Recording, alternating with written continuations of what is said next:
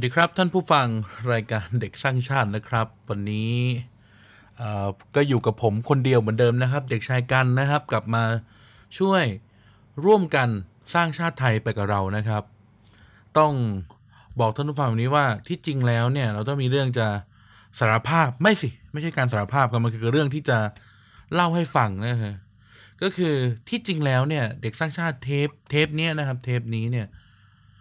รายการที่เราจะพูดคุยเกี่ยวกับเรื่องชาติ แล้วก็เรื่องความคิดเห็นของคนรุ่นใหม่ของเยาวชน หรือว่าของ generation ที่กำลังขึ้นมาใหม่เนี่ยนะครับ ได้ถูกอัดไปแล้วนะครับ episode เนี้ยได้ถูกอัดไปแล้ว แล้วก็เป็นเนื้อหาที่ผมต้องพูดกับท่านผู้ฟังตรงนี้เลยว่า มันสนุกมากนะครับ มันสนุกมากเป็นบทสนทนาของกันกับกายเกี่ยวกับเรื่องเรื่องหนึ่งที่ค่อนข้างสำคัญเลยนะครับ กับชาติบ้านเมืองของเราแล้วก็ เป็นประเด็นเกี่ยวกับโลกทั้งใบเลยนะครับ แต่ทีนี้ปัญหามันอยู่ตรงนี้ครับ ก็คือไม่รู้ว่ามันอาถรรพ์หรืออะไรสักอย่างนั่นแหละครับ แต่ตอนเนี้ยมันไฟล์หายท่านผู้ฟังนะครับ ไฟล์หาย ครั้งแรกตั้งแต่ทำงาน TPD มาที่ไฟล์หาย อย่างไม่น่าเชื่อ แล้วก็พยายามกู้คืน ก็กู้ขึ้นมาได้เกือบทุกอย่างยกเว้น ไฟล์ ที่เขาเรียกว่าไฟล์ Wave Original ของของงานของของเทปเนี่ยครับดังนั้นแล้วก็เลยกลายเป็นอุบิเหตุว่า ผมก็จะต้องมาจัดรายการคนเดียวขัดตาทับไปก่อนนี่ต้องสารภาพท่านผู้ฟังทุกท่านตรงนี้เลยนะครับ ว่าผมจะต้องมาจัดรายการคนเดียว ขัดตาทับไปก่อนนะครับ เพราะว่าไม่งั้นเนี่ยเดี๋ยวจะไม่มีเทปออกอากาศนะครับ แต่ว่าโอเค เอ่อเรื่องนั้นน่ะ ต้องบอกเลยว่ามันเป็นเด็กสร้างชาติตอนที่ผมรู้สึกว่าสนุกมากๆนะครับ แล้วก็เดี๋ยวเราจะกลับมาอัดใหม่ แน่นอนสัญญาว่าหัวข้อนั้นจะกลับมาแน่นอนนะครับ แต่ทีนี้วันนี้เนี่ยเราผมก็เลยนะครับไปหยิบยกอีกประเด็นหนึ่งขึ้นมาแล้วกัน ไม่ใช่อีกประเด็นหรอก อีกเรื่องที่น่าจะสนุกสนุกแล้วก็ฟังได้อย่างสบายๆแล้วกันนะครับ อ่า เป็นเป็นเป็นเรื่องที่ ใช้คำว่าอะไรเดีย ใช้คำว่าไม่ได้เครียดมากแล้วก็แต่ว่าน่าสนใจน่าสนใจมาก ๆ เลยด้วยนะครับ แล้วก็ตรง concept กับรายการมาก ๆ ด้วยนะครับ เรื่องนี้ฮะนั่นก็คือวันนี้เนี่ยเด็กสร้างชาติโดยเด็กเด็กชายกันนะครับ จะมาแนะนำแล้วก็มาเล่านะครับเรื่องเรื่องราวของวิดีโอเกมวิดีโอเกมเกมหนึ่งชื่อเกมเกมเกมหนึ่งแล้วกันโอเคเกมเกมหนึ่งนะครับ ซึ่งเป็นเกมที่ไม่ได้ซับซ้อนเป็นวิดีโอเกมบนคอมพิวเตอร์นะครับ ไม่ได้ซับซ้อนไม่ได้ ไม่ได้ไม่ได้อลังการเหมือนที่ทุกคนเล่นกันบน PlayStation หรือว่าเล่นการ Counter Strike หรืออะไรเงี้ยเป็นแบบ หรือเกมวางแผน City s e x e l อะไรเงี้ยไม่ใช่อย่างนั้นเลยนะครับนี่เป็นเกมเกมง่าย ๆ ที่ไม่ซับซ้อนอะไรมากแต่ลุ่มลึก มีรายละเอียดหลาย ๆ อย่างที่น่าสนใจและมันคือเครื่อง จำลองโลกประชาธิปไตย เออ โลกประชาธิปไตยและการเมือง อย่างน่าสนใจมาก ๆ เลยทีเดียวครับอ่าท่านผู้ฟังที่ไม่ได้เล่นวิดีโอเกมเลยฟังไปถึงตอนนี้ก็อาจจะแบบเฮ้ยวันนี้มันมาเล่าเรื่องอะไรวะอะไรนะครับแต่แต่ท่านฟังฟังผมไปก่อนนะครับ ซึ่งผมเนี่ยก็เป็นแฟนคลับ เป็นแฟนตัวยงเลย ถ้าเกิดขึ้นแบบเป็นแบตชบนบน Facebook เนี่ยผมเป็นแฟนตัวยงเลยนะครับ เออนี่เป็นเกมที่เกี่ยวกับเรื่องของการเมืองการเลือกตั้ง แล้วก็ประชาธิปไตยนะครับ เกมนี้มีชื่อว่า Democracy อ่าเกมมีชื่อว่า Democracy ครับ ซึ่งเป็นเกมที่ตุ๊นู้ถึงวันนี้มีภาคที่ 3 แล้วครับ เป็นเกมบนคอมพิวเตอร์นะครับ ท่านสามารถซื้อหาเกมนี้ได้ในราคาไม่แพงเลยนะครับ อยู่ที่ราคาราวๆประมาณ 300 กว่าบาทเท่านั้นเอง เกมมีชื่อว่า Democracy นะครับ ซึ่งวิดีโอเกมที่ชื่อว่า Democracy เวอร์ชันปัจจุบันเราเราเรียกกันว่า Democracy 3 นะครับ หรือ Democracy 3 นะครับ ซึ่ง Democracy เนี่ย เราเล่าอย่างนี้ก่อน Democracy เป็นเกมนะครับ เป็นเกม Simulation หรือเกมจำลองสถานการณ์ เกมจำลองสถานการณ์นะครับ ซึ่งผลิตขึ้นมาหรือถูกสร้างขึ้นมาโดย โดยเขาเรียกว่าอะไรนะ โดยทีมพัฒนาแล้วกัน ที่ชื่อว่า Positech Positech Games นะครับ อ่า Positech Games ซึ่งเป็น ซึ่งเป็นบริษัทหรือเป็นทีมพัฒนาเกมนะครับ อยู่ในประเทศอังกฤษก่อตั้งในปี 1997 นะครับ แล้วก็เป็นส่วนหนึ่งของ Lionhead Studio นะครับ ซึ่ง Lionhead Studio ก็เป็นบริษัทผลิตวิดีโอเกมที่มีเกมดีๆ ใหญ่ ๆ ออกมามากมายนะครับ อะ แล้วเราเนี่ยจะมาพูดถึง Democracy ทำไม ก็เพราะว่า ความเป็น government simulation ของ Democracy นี่แหละครับ Democracy นะครับ ที่ออกมาในปี Democracy 3ที่ออกมาในปี 2013 เนี่ย มันเป็นเกมที่ให้เรานะครับ ให้เราจำลองตัวเองนะครับจำลองตัวเอง มาเป็นเอ่อเรียกว่าอะไรดี เป็นผู้นำประเทศนะครับเป็นผู้นำประเทศ ไม่ว่าจะเป็นประธานาธิบดีหรือเป็นนายกรัฐมนตรีนะครับ เกมมันจะสร้างสถานการณ์ว่าเราเนี่ย พอเริ่มเกมมาเนี่ยเราจะได้รับเลือกตั้งเข้าไปใหม่ และเราก็มีหน้าที่บริหารจัดการประเทศ บริหารจัดการการเมือง และก็ต้องเล่นการเมืองไปในตัวนะครับอ่าเล่นการเมืองไปในตัว เกมเนี่ย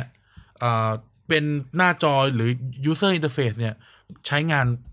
ง่าย ๆ ไม่ซับซ้อนมีแต่ตัวหนังสือ แล้วก็มีให้คลิกคลิกคลิกคลิกคลิกเท่านั้น ซึ่งเกมเนี่ยก็จะให้เรานะครับบริหารประเทศ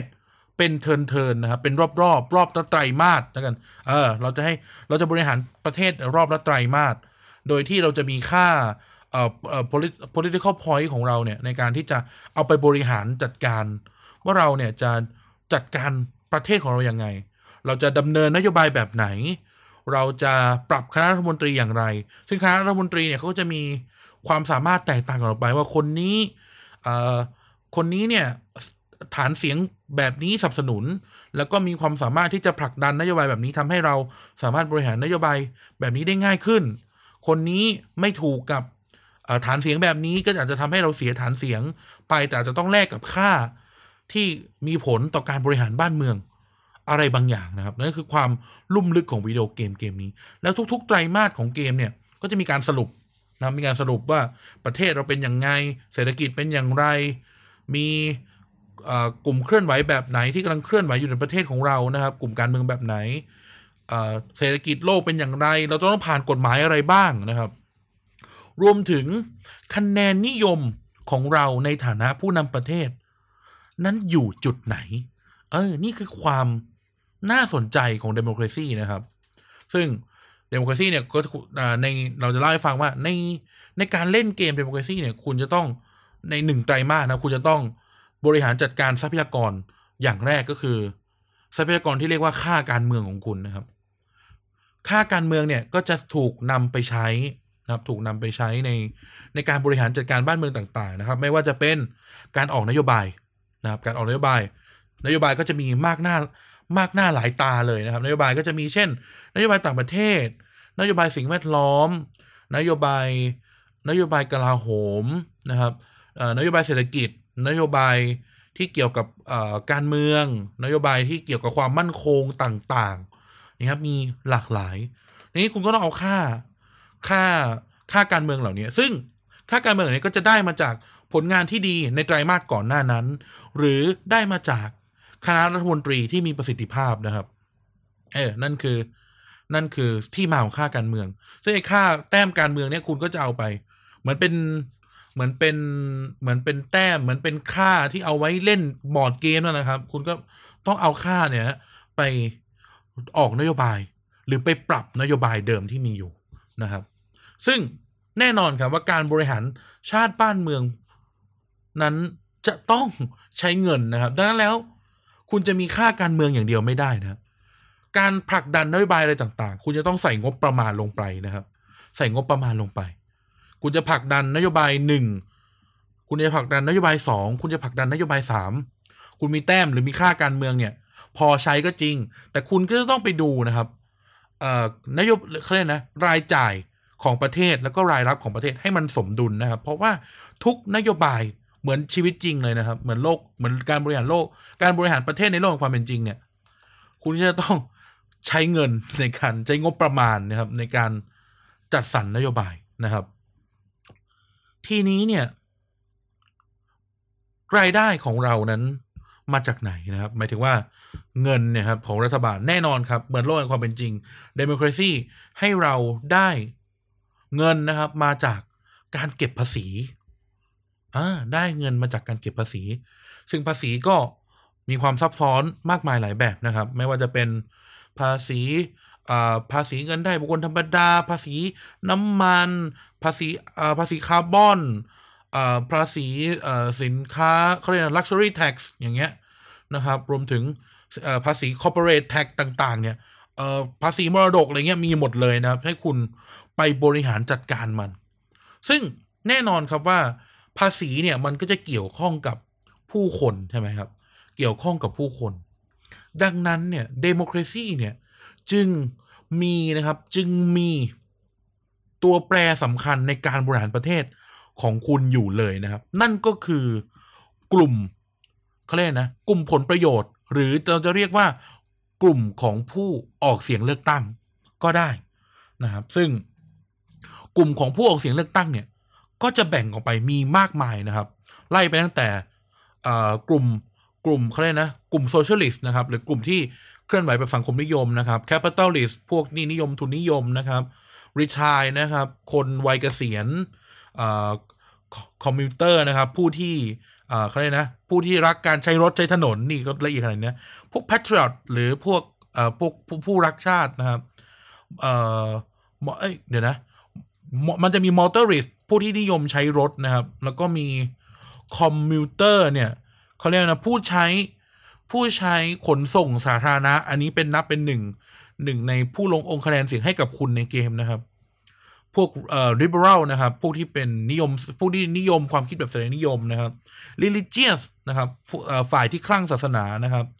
เอ่อ trade union นะครับ หรือพวกสาภาพการค้า self employ นะครับ หรือว่าเอ่อผู้ทำงานผู้ทำงานอิสระต่างๆนะครับ environmentalist นะครับเอ่อกลุ่มเคลื่อนไหวเพื่อสิ่งแวดล้อม wealthy คนรวย พัวคนจน middle income ชนชั้นกลางนะครับ parents เอ่อหรือผู้ปกครองเออนี่ก็เป็นหนึ่งในโหวตเตอร์นะครับ ผู้ปกครองผู้ปกครองเหมือนผู้ปกครองเยาวชนเนี่ยนะครับ farmer ชาวนานะครับ state employees หรือข้าราชการนะครับ conservative ฝั่งอนุรักษ์นิยมนะครับ youth นะครับ กลุ่มคนรุ่นใหม่ แล้วก็ ethnic minority นะครับ ซึ่งก็คือ เอ่อเขาเรียกว่าอะไรนะ กลุ่มชนชนชาติพันธุ์ชาติชนกลุ่มน้อยแล้วกันใช้คำว่าชนกลุ่มน้อยหรือว่าชาติชาติพันธุ์ที่ อืม ใช้คำไหนให้มันสวยดี เอาเป็นว่าผมเรียกว่าชนกลุ่มน้อยแล้วกันนะครับ ซึ่งนั่นคือ นั่นคือเขาเรียกนะกรุ๊ปหรือ voter group ทั้งหมดที่จะลงคะแนนเสียงให้กับคุณนะครับซึ่งไอ้ค่าความนิยมอะไรเงี้ยมันก็จะ base อยู่จากความพึงพอใจของของ voter group ทั้งหลายเนี่ยแหละครับ ซึ่ง เราก็จะต้องนะครับ ออกนโยบายที่สามารถที่จะโฮคะแนนเสียงต่างๆของเราเอาไว้ให้ได้นะครับ โดยที่มันก็มีวิธีการเล่นหลากหลายแบบนะ ว่าคุณจะเฟเวอร์หรือคุณจะต้องการแรงสนับสนุนจากกลุ่มไหนนะครับ คุณอาจจะต้องถ้าคุณต้องการแรงสนับสนุนจากกลุ่มกลุ่มสหภาพการค้า คุณจะต้องออกนโยบายที่เอื้อต่อกลุ่มสหภาพการค้าเพื่อเอาคะแนนเสียงจากเขา ในขณะเดียวกันถ้าคุณออกนโยบายที่เอื้อกับพวกสหภาพการค้า คุณก็อาจจะเสียคะแนนเสียงจากคู่ตรงข้ามของเขา อย่างเช่น การออกการออกนโยบายที่สนับสนุนกลุ่มคอนเซอร์เวทีฟคุณก็จะได้รับคะแนนเสียงน้อยลงนะครับ คะแนนนิยมค่านิยมของคุณก็จะน้อยลงจากกลุ่มริเบอรัลอะไรแบบนี้นั่นคือความ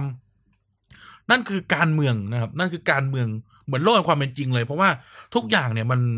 มันมีคู่ตรงข้ามนะครับมันมีคู่ตรงข้าม ดังนั้นแล้วเนี่ย Democracy มันก็เลยจำลองคู่ตรงข้ามต่างๆ เหล่านี้มาให้นะครับ อย่างเช่น คู่ตรงข้ามก็อย่างเช่น socialist นะครับกับ capitalist เป็นคู่ตรงข้ามกันนะครับ commuter กับ commuter ผู้นิยมใช้ขนส่งสาธารณะกับ motorist ผู้นิยมใช้รถของตัวเองเนี่ย ก็จะมีความคิดเห็นหรือว่าความต้องการต่างกันนะครับ อะไรเช่นนี้นะครับ นั่นก็คือ นั่นก็คือกลุ่ม หรือ voter group นะครับ ผู้ผู้ที่จะลงคะแนนเสียงเนี่ย ให้กับคุณ ซึ่งคุณจะต้องบริหารจัดการความผลประโยชน์และความนิยมของคุณให้ได้นะครับ ซึ่งเขาเรียกอะไรนะอ่าก็มันก็จะขึ้นอยู่กับการออกนโยบายนะครับ เกมมันก็จะมาเกมมันก็จะให้เราเนี่ยออกนโยบายนะครับ นโยบายก็อย่างเช่นอ่านโยบาย ต่างประเทศอย่างที่บอกไปนะครับในต่างประเทศก็จะมีเช่น นโยบายคนเข่าเมือง นโยบายเกี่ยวกับชาติพันธุ์นโยบายเกี่ยวกับความสัมพันธ์ระหว่างประเทศ แล้วก็นโยบายเกี่ยวกับการค้าระหว่างประเทศ อะไรอย่างเงี้ยนะครับ ซึ่งเป็นตัวอย่างนะครับ หรือตัวอย่างอีกอันหนึ่งก็คือนโยบายเศรษฐกิจก็จะเช่นการสนับสนุนเทคโนโลยีการช่วยเหลือผู้ผู้ว่างงานนะครับ การช่วยเหลือผู้มีรายได้น้อยอการกระตุ้น GDP การกระตุ้นการท่องเที่ยว หรือการดูแลบริหารจัดการค่าเงินอะไรครับ Democracy มันละเอียดถึงขนาดที่ให้เราดูแลบริหารจัดการเรื่องแบบนี้นะครับ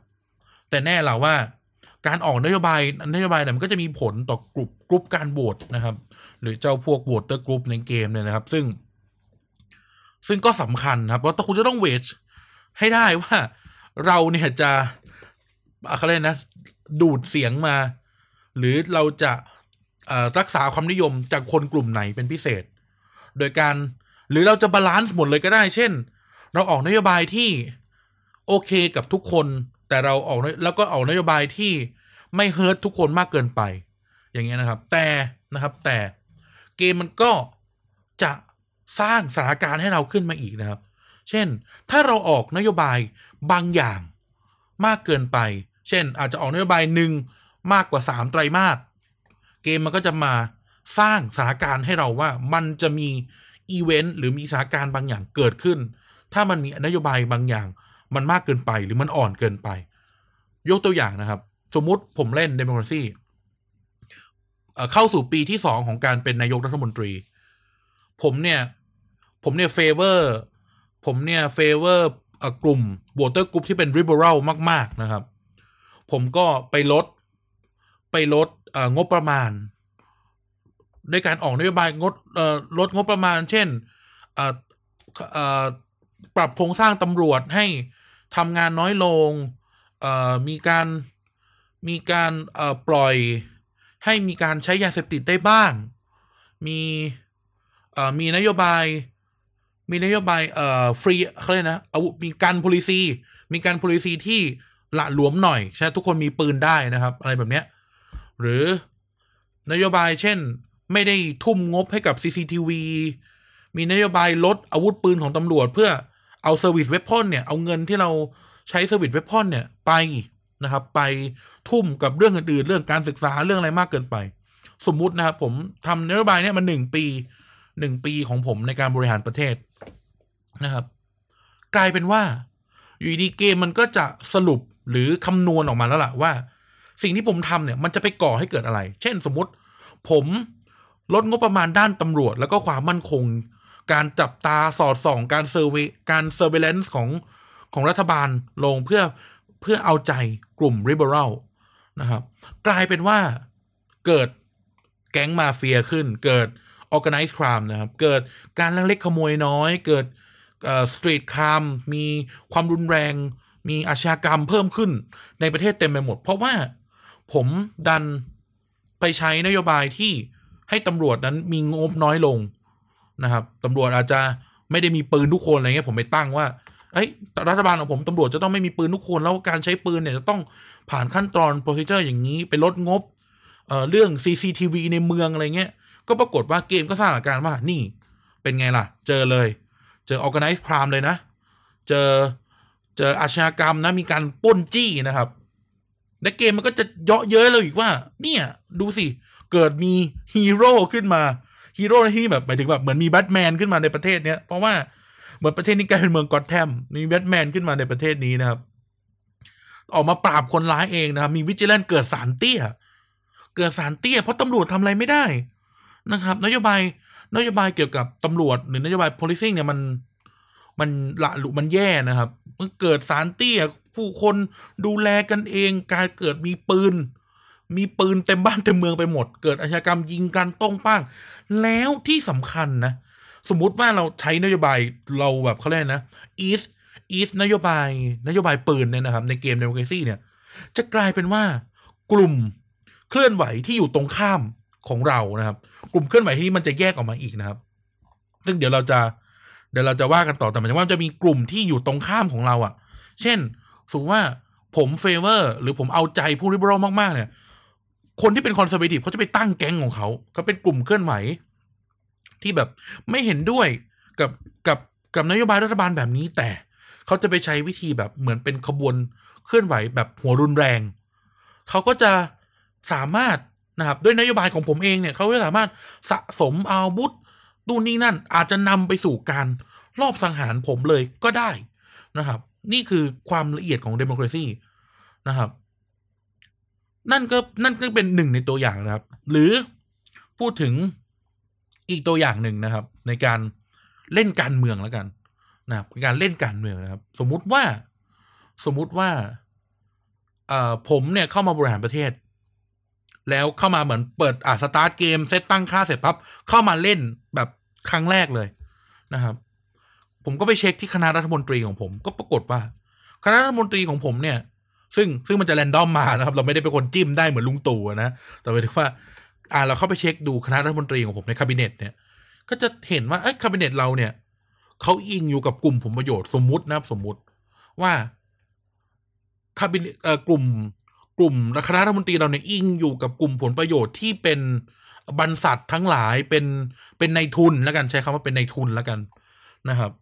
แต่ตัวผมเองเนี่ยผมตั้งใจล้วว่าผมจะ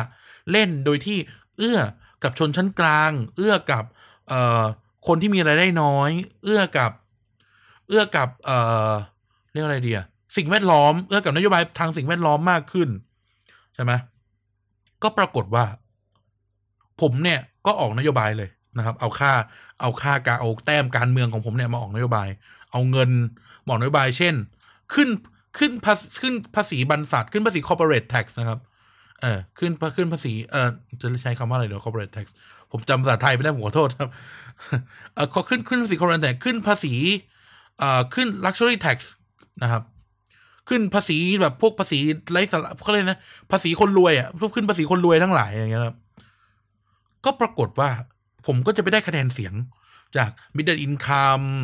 เอ่อ poor เอ่อ poor earn poor poor earning เอ่อเขาเรียกอะไรนะ แล้วก็ไปออกนโยบายขึ้นภาษี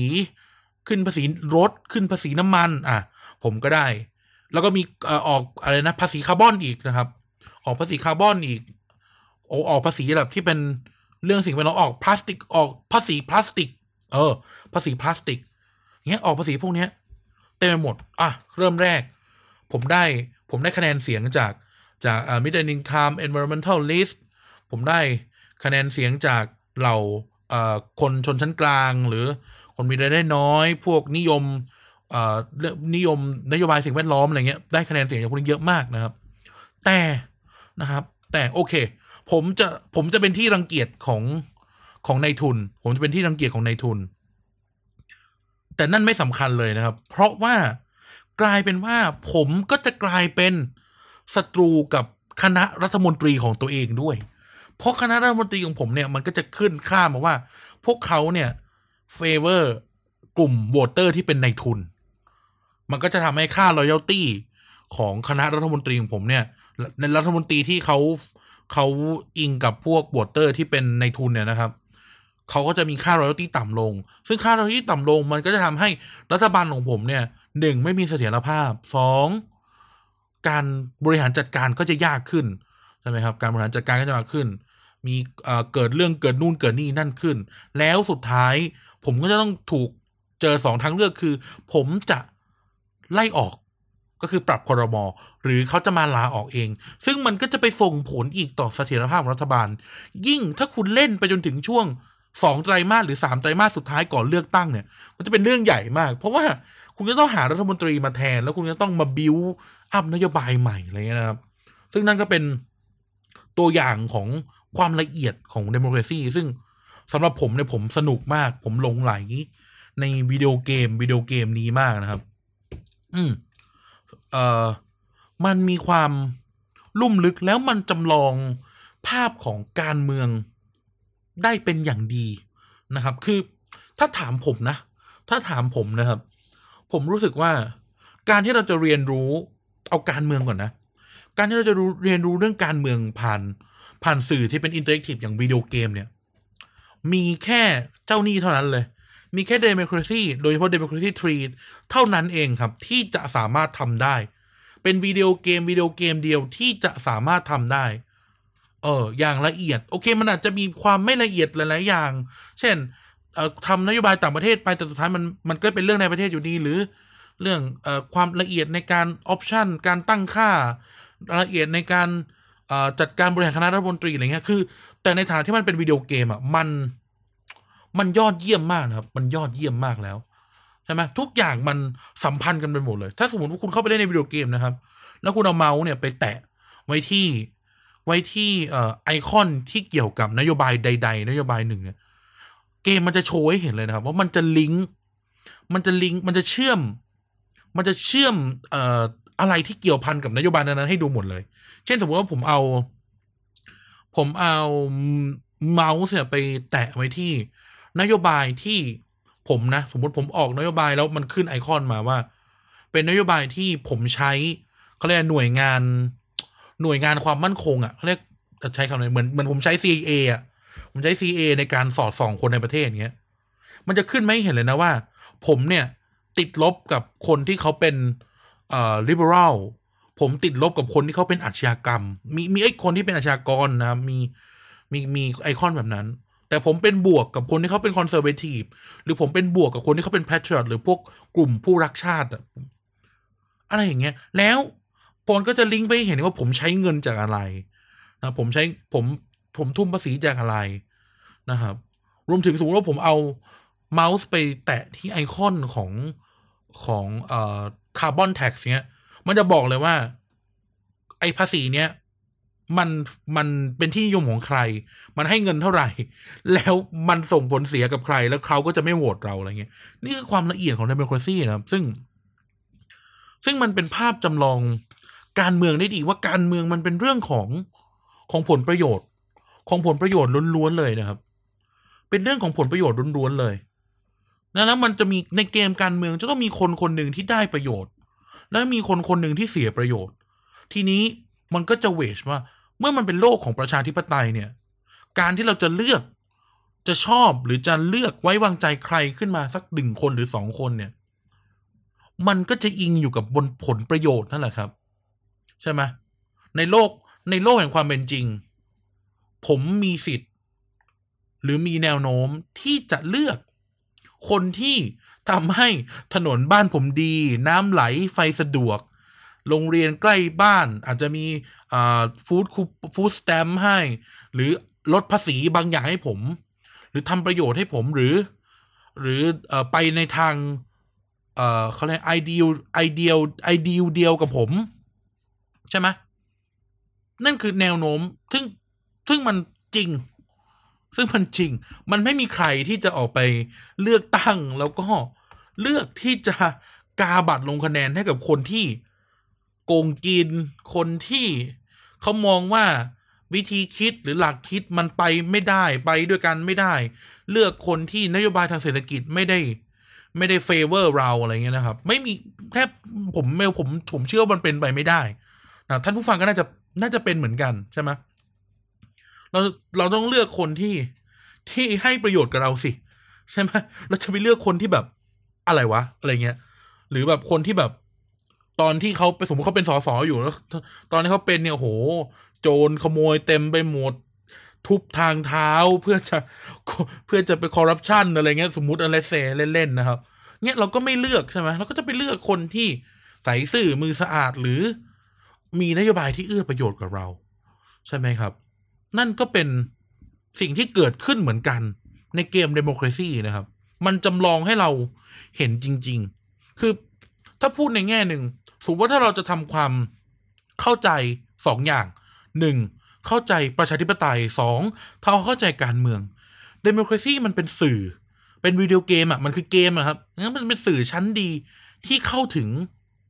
ถามว่าง่ายไหมก็ไม่ได้ว่าง่าย เพราะมันก็จะมีความซับซ้อน มีความลึกของมันอะว่าต้องทำอันนั้นต้องทำอันนี้ มันจะต้องเสียเวลาในการอ่านมันเยอะมาก มันไม่แอคชั่น มันไม่บู๊ มันไม่ยิงกันเลือดสาดมันก็จะน่าเบื่อใช่ไหมแต่ว่า ถ้าพูดถึงในแง่ว่า เครื่องมือ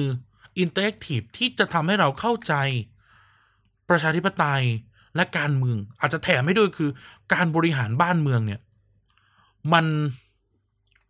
มันมันยอดเยี่ยมนะครับ มันยอดเยี่ยมใช่ไหมมันยอดเยี่ยม คุณต้องดีลกับ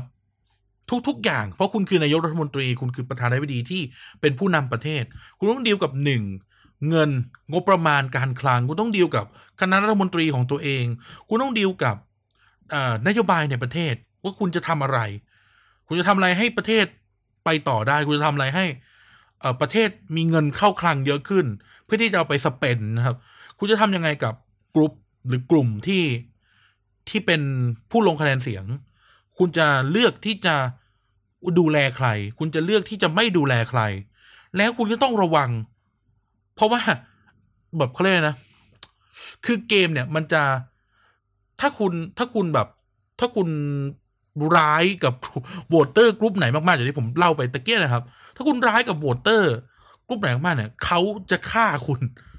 เออ เขาจะฆ่าคุณจริง ๆ นะ ในเกมเนี่ยมันจะแบบมีเกิดการ assassination หรือการลอบสังหารเกิดขึ้นนะครับ มันจะมีการมีคนเอาปืนมายิงคุณจริง ๆ ในเกมนะในเกมในวิดีโอเกมนะครับ ก็คือเหมือนกับว่าเหมือนรอบสังหาร มีคนมาลอบสังหารเราเงี้ยซึ่งรอดไม่รอดก็แล้วแต่สุ่มแล้วแต่แล้วแต่การคำนวณของเกมนะครับ ว่าคุณจะรอดหรือคุณจะไม่รอด แต่นั่นแหละ มัน มันเป็นเครื่องมือให้เราเห็นว่ามันมีคนที่โกรธแค้นเรา เราเห็นในสังคมเราจริงๆคนที่แบบ เห็นต่างกันทางการเมืองแล้วอยากฆ่ากันจริง ๆ อะ แบบไม่มีใครโกหกผมได้เรื่องเนี้ยใช่ไหมไม่มีใครโกหกผมได้ เออ ว่าแบบมันมีจริง ๆ นะไอ้คนที่แบบ ไม่ได้ไม่ได้ ไม่ได้เคลนะผมจะพูดยังไงดีอะคือถ้าท่านผู้ฟังฟังเด็กสร้างชาติมา หรือท่านผู้ฟังอ่าฟังผมนะครับในฐานะ podcaster ที่พูด เรื่องเกี่ยวกับสังคมอะไรเงี้ย ถ้าฟังก็จะน่าจะเข้าใจว่าผมเนี่ยจะอยู่แบบคู่ตรงข้ามของการใช้ความรุนแรงทางการเมืองมาก ๆนะครับ คือผมรู้สึกว่า นั่นมันไม่ใช่ประชาธิปไตยใช่ไหมนั่นมันไม่ใช่ประชาธิปไตย นั่นมัน นั่นมันเป็นสิ่งที่ไม่ควรเกิดขึ้น เราควรปฏิบัติต่อมนุษย์ทุกคนอย่างเท่าเทียม แล้วก็ไม่ระรานอะไรต่อกันอะไรเงี้ยนะครับ ซึ่ง ซึ่งไอสิ่งที่เราเจอกันอยู่ในทุกวันเนี้ย มันก็มันก็เป็นอย่างที่ในเกมทำนะครับ คือมันมีคนที่พยายามที่จะหมายมั่นจะจะก่อความรุนแรงต่อการหมายมั่นที่จะเอาชีวิตกัน จริง ๆนะครับ จริง ๆ ไม่ว่าจะเกิดขึ้นจากฝ่ายไหนนะครับมันมีเกิดมันมีจริง ๆ นะครับ ซึ่งมันเป็นเรื่องที่เอาจริงแล้วผมมันยอมรับไม่ได้นะครับ ในสังคม ในสังคมประชาธิปไตยของเราเนี่ยเราไม่ควรจะยอมรับอะไรแบบนี้นะครับ แต่นั่นแหละครับ เอ่อ สุดท้ายแล้วมันก็คือการเมืองนะครับ แล้วก็สุดท้ายมันคือเรื่องของคนนะครับ มันคือความเป็นคน มันคือความซับซ้อนของความเป็นมนุษย์นะครับ ซึ่งอย่างน้อยที่สุดเนี่ย เจ้าวิดีโอเกมที่มีชื่อว่า Democracy เนี่ยมันก็จำลองให้เราเห็นได้นะ มันจำลองให้เรา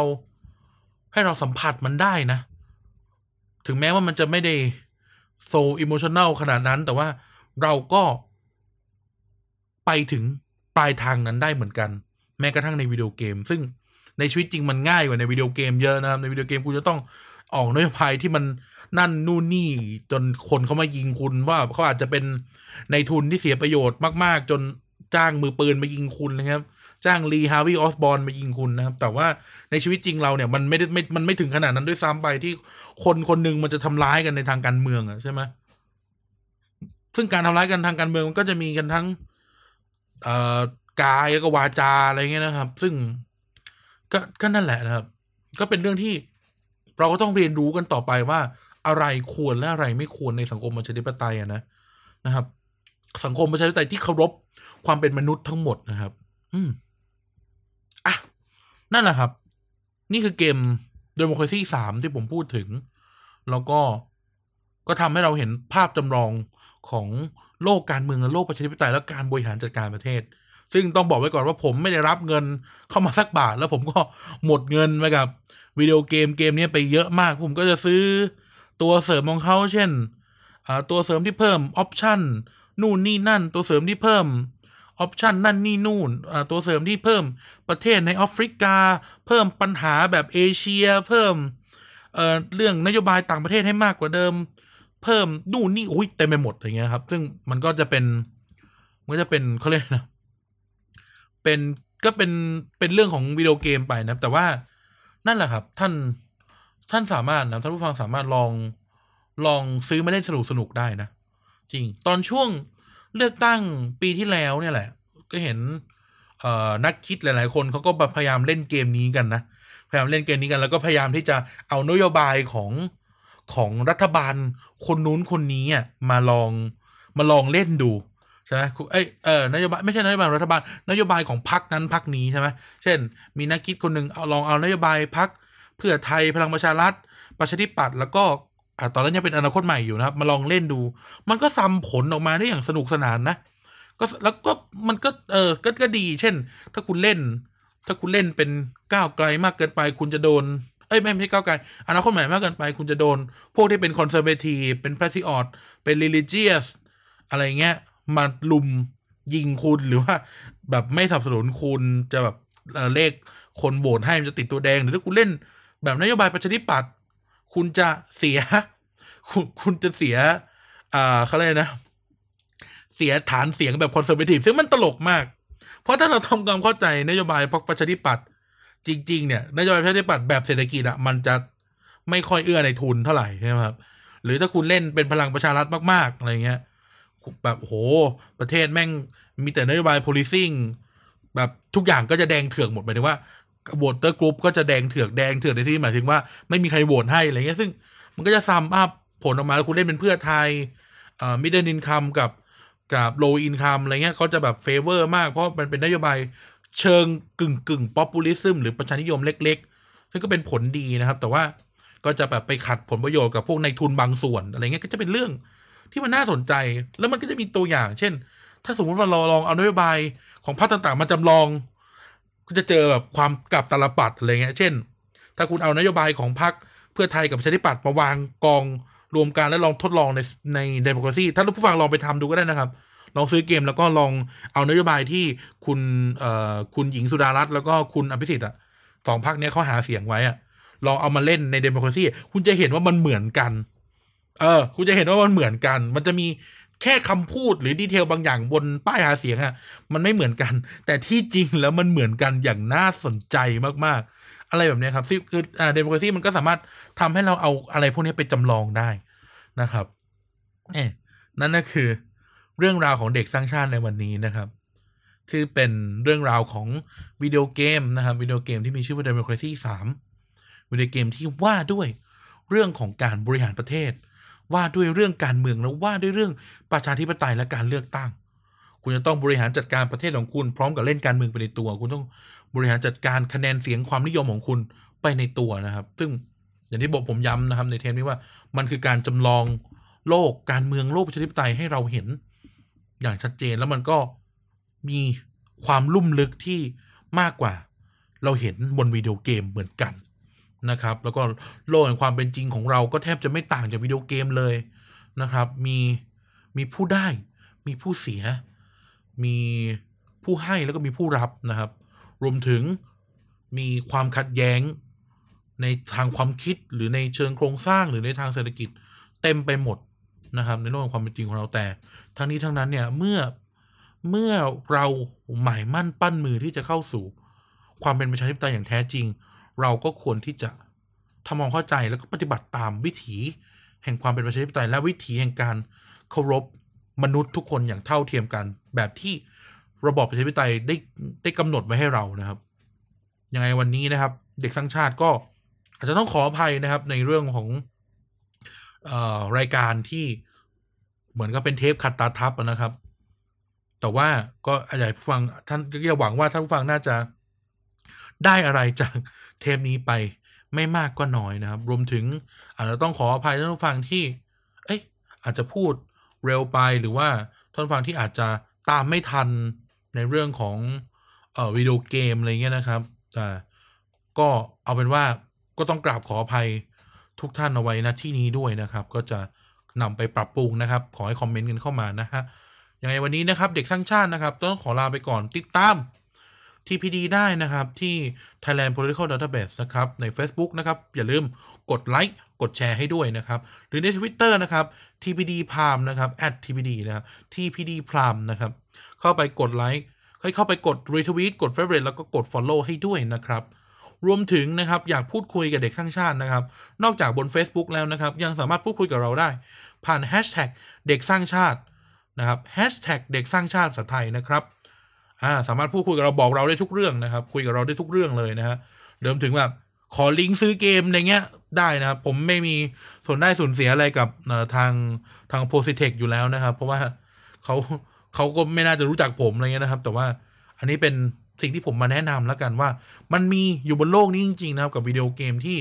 มันจำลองอะไรแบบเนี้ยนะครับอะรวมถึงนะครับพอดแคสต์นะครับ TPD Podcast ก็มีพอดแคสต์ให้เราฟัง ทั้งสัปดาห์นะครับ ไม่ว่าจะเป็นวันจันทร์นะครับ Back for the Future นะครับพี่เต๋าของเรานั่นเอง วันอังคารนะครับ วันอังคารที่1และ3ของเดือนนะครับ ตรงกับเด็กสร้างชาตินั่นแหละนะคุณจะเจอพี่ไอซ์นะครับกับเรียบค่ายพอดแคสต์นะครับพี่ไอซ์ปรัชญานงนุษนะครับ นักข่าวสายการเมืองสายทหาร ซึ่ง ซึ่งแบบโอ้สนิทเชื่อกับผมมานานนะครับมันเป็นพี่เป็นพี่น้อง